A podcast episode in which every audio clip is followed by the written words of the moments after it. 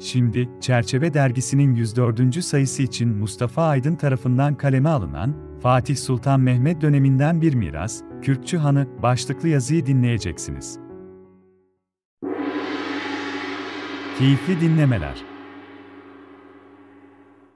14. yüzyılın hemen başında bir Serhat Beyliği olarak tevellüt eden Osmanlı Devleti, gerek konumu gerekse yönetici kadrosunun dehası ve azmiyle kuruluşundan bir buçuk asır sonra bir imparatorluğa dönüşmüştür. İmparatorluğa dönüşmesinin en büyük nişanesi şüphesiz İstanbul'un fethidir. Sultan II. Mehmet tahta ikinci kez çıkmasından iki sene sonra İstanbul surlarını aşmış ve Roma İmparatorluğu'nun son parçası olan Doğu Roma İmparatorluğu'nu ortadan kaldırmıştır. İstanbul'un fethi, Halil İnalcık'ın da belirttiği gibi, Osmanlı Devleti'nin kesin kuruluşunu sağlayan esas olaydır. Bu derece mühim bir kent olan İstanbul, fethinin ardından Fatih'in vakfiyesinde yazılı, hüner bir şehir bünyat etmektir. Raya kalbin abad etmektir satırları mucibince yeniden tasarlandı. Fatih Sultan Mehmet fethin ardından kumandanlarına şehirde birer külliye inşa ettirmelerini emretti. Bu doğrultuda Mahmut Paşa da bugün kendi adıyla anılan semte bir külliye yaptırdı. Osmanlı Devleti kuruluşundan itibaren iç ticarete özel bir önem gösterdi.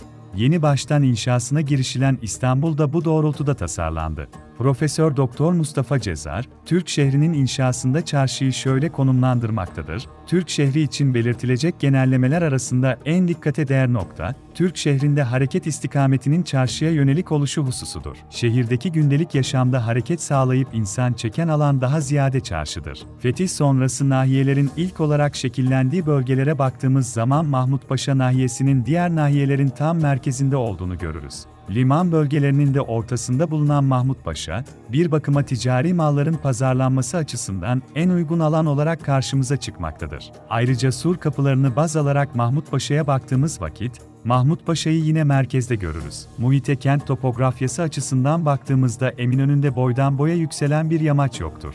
Arazi, hafif bir meyille yükselmektedir. Bu topografik özellik sayesinde ticaret alanlarının geriye, karaya doğru devamı mümkün olmuştur ve Mahmutpaşa yokuşu da bu sayede merkezi iş sahası haline gelmiştir. Anlar ve atölyelerin yokuş civarında yoğunlaşmalarının bir diğer sebebi yokuşun, at ve deve gibi yük hayvanlarının yük taşırken daha rahat hareket etmelerine olanak sağlamasıdır. Bu hayvanların bağlandığı zincirler Kürkçü Han'da yakın bir süre önce sökülmüş olup, Yeni Valide Han'da örneklerine rastlanılabilir. Mühimlik arz eden kentlerde inşa edilen bedestenler, hanlar ise ticareti canlandırmak amacıyla yaptırılıyordu. Öyle ki başka yörelerde yaşayan zanaatkar ve tüccarların kentlere göç etmeleri için çeşitli iltimaslar uygulanıyor, sonuç alınamadığında sürgün yoluna dahi gidiliyordu. Örneğin 1475 yılında Kefe'nin fethinin ardından bu kentte yaşayan 300 tüccar aile İstanbul'a sürgün edildiler. Bu sürgün politikası sonraki yüzyıllarda da uygulandı. Ayrıca devlet, uzun mesafe ticaretinin gelişmesi amacıyla çeşitli noktalarda hanlar inşa ettirdi. Bu hanlar esas itibariyle kervanların güvenliği ve konaklaması için yol kenarına inşa edilmiş çok amaçlı vakıf yapılarıydı. Han ismi, kervansaray ve ribat gibi isimlerle adlandırılsa da, bugün daha ziyade şehir içinde konaklama ve ticaret amacıyla inşa edilen yapılar için kullanılan bir isimlendirmedir. Türk tarihinde mühim bir yerde duran hanlar 13. yüzyıldan itibaren kullanılmaktaydı. İmalat ve pazarlamanın bir arada yapıldığı hanlar, ismini genellik burada üretilen mallardan alıyordu. Osmanlı hanlarının çoğu açık, kare ya da dikdörtgen planlı, revaklı bir avludan oluşurdu ve iki katlıydı. Bu hanlar, bedestenler, arasta ve çarşılar ticari yapılardı. Bu hanların duvar işçiliklerine bakıldığında ekserisinin bir sıra taş, iki sıra tuğla, bir sıra taş, üç sıra tuğla ya da nadiren de olsa kesme taş kullanıldığı görülmektedir. Tezimize konu Kürkçü Hanı'nın duvarları ise bir sıra taş, iki sıra tuğla malzeme ile inşa edilmiştir.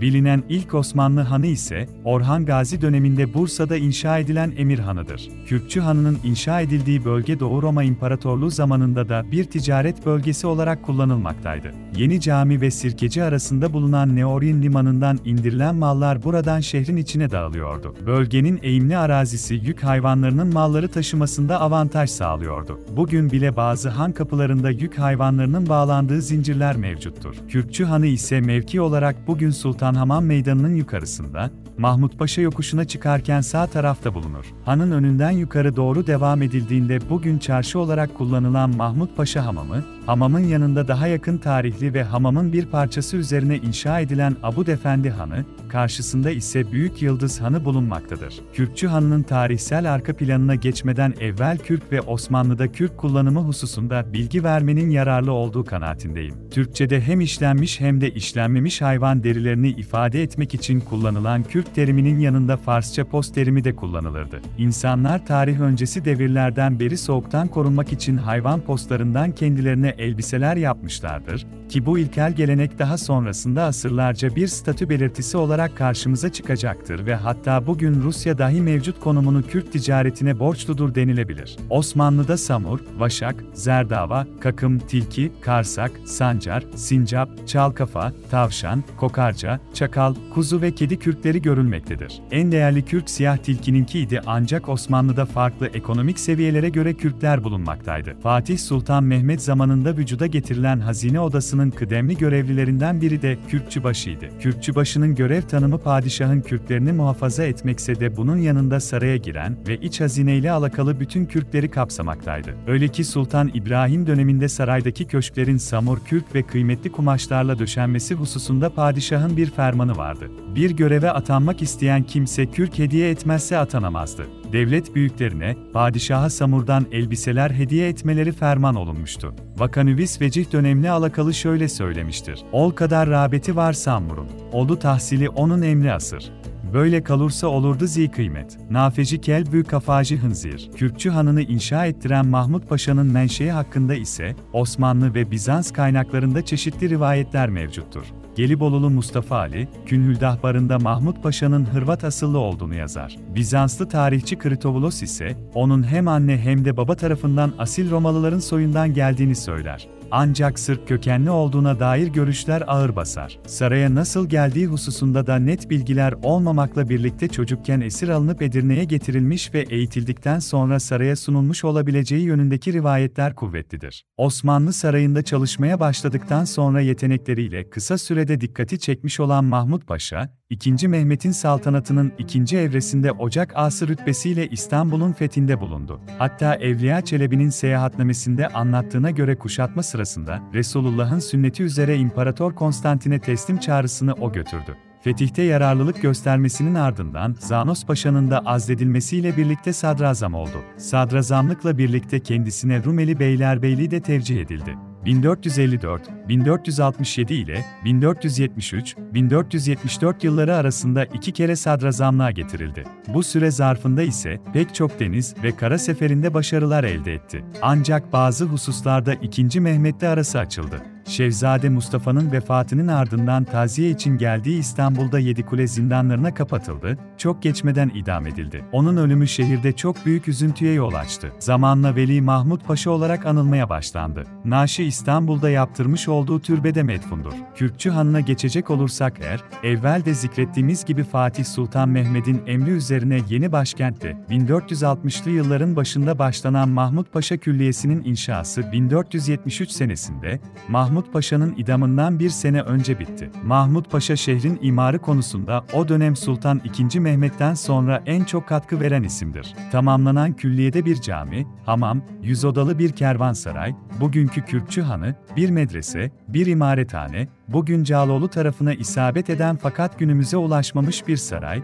caminin avlusunda eskiden yıkılmış olan bir mahkeme binası ile halen sağlam olan çeşme ile defnolunduğu türbesi bulunuyordu. Erken dönem kaynaklarda Karbansaray ve Cedid yahut Kurşunlu Han gibi isimlerle de anılan Kürkçü Hanı, Evliya Çelebi'nin aktardığına göre 120 Ocaklı bir yapıydı. Fatih devrinde inşasına başlanan iki avlulu hanların ilk örneklerinden olan Kürkçü Hanı'nın avlularının birinde ahır ve büyük mahzenlere mahsus bir ufak, diğerinde ise dükkanlar, üstlerinde iş yeri ve ikamet odaları bulunmaktadır. Başlangıçta Mahmud Han evkafından olan Han daha sonra Ayasofya Vakfı'na intikle etmiştir. Daha geç bir dönemin kaynağı olan Ayvansaray'ı da Kürkçü Hanı'nın Ayasofya evkafından olduğunu aktarır. Bu kaynağının aktardığına göre Fatih Sultan Mehmet'in silahtarlarından Hacı Küçük Ahmet A isimli bir hayırsever hanın içinde giderleri Ayasofya Vakfı'ndan karşılanan bir mescit yaptırmıştır. Buradan hareketle mezkur mescidin, Mahmut Paşa'nın katlinin ardından inşa ettirilmiş olduğu tespitinde bulunulabilir. Günümüzde ise bu mescid inşa ediliş amacına mugayir bir biçimde içinde mağazaları barındıran ticari bir yapı olarak kullanılmaktadır. Hanın planını ilk defa 20. yüzyılın başlarında İstanbul'daki eski eserler üzerine öğrencileriyle çalışmalar yapan Gurlit çizerek yayınlamıştır. Nispeten hatalar barındıran bu çizimin yanı sıra Ekrem Hakkı Ayverdi de daha doğru ve tam bir planını neşretmiştir.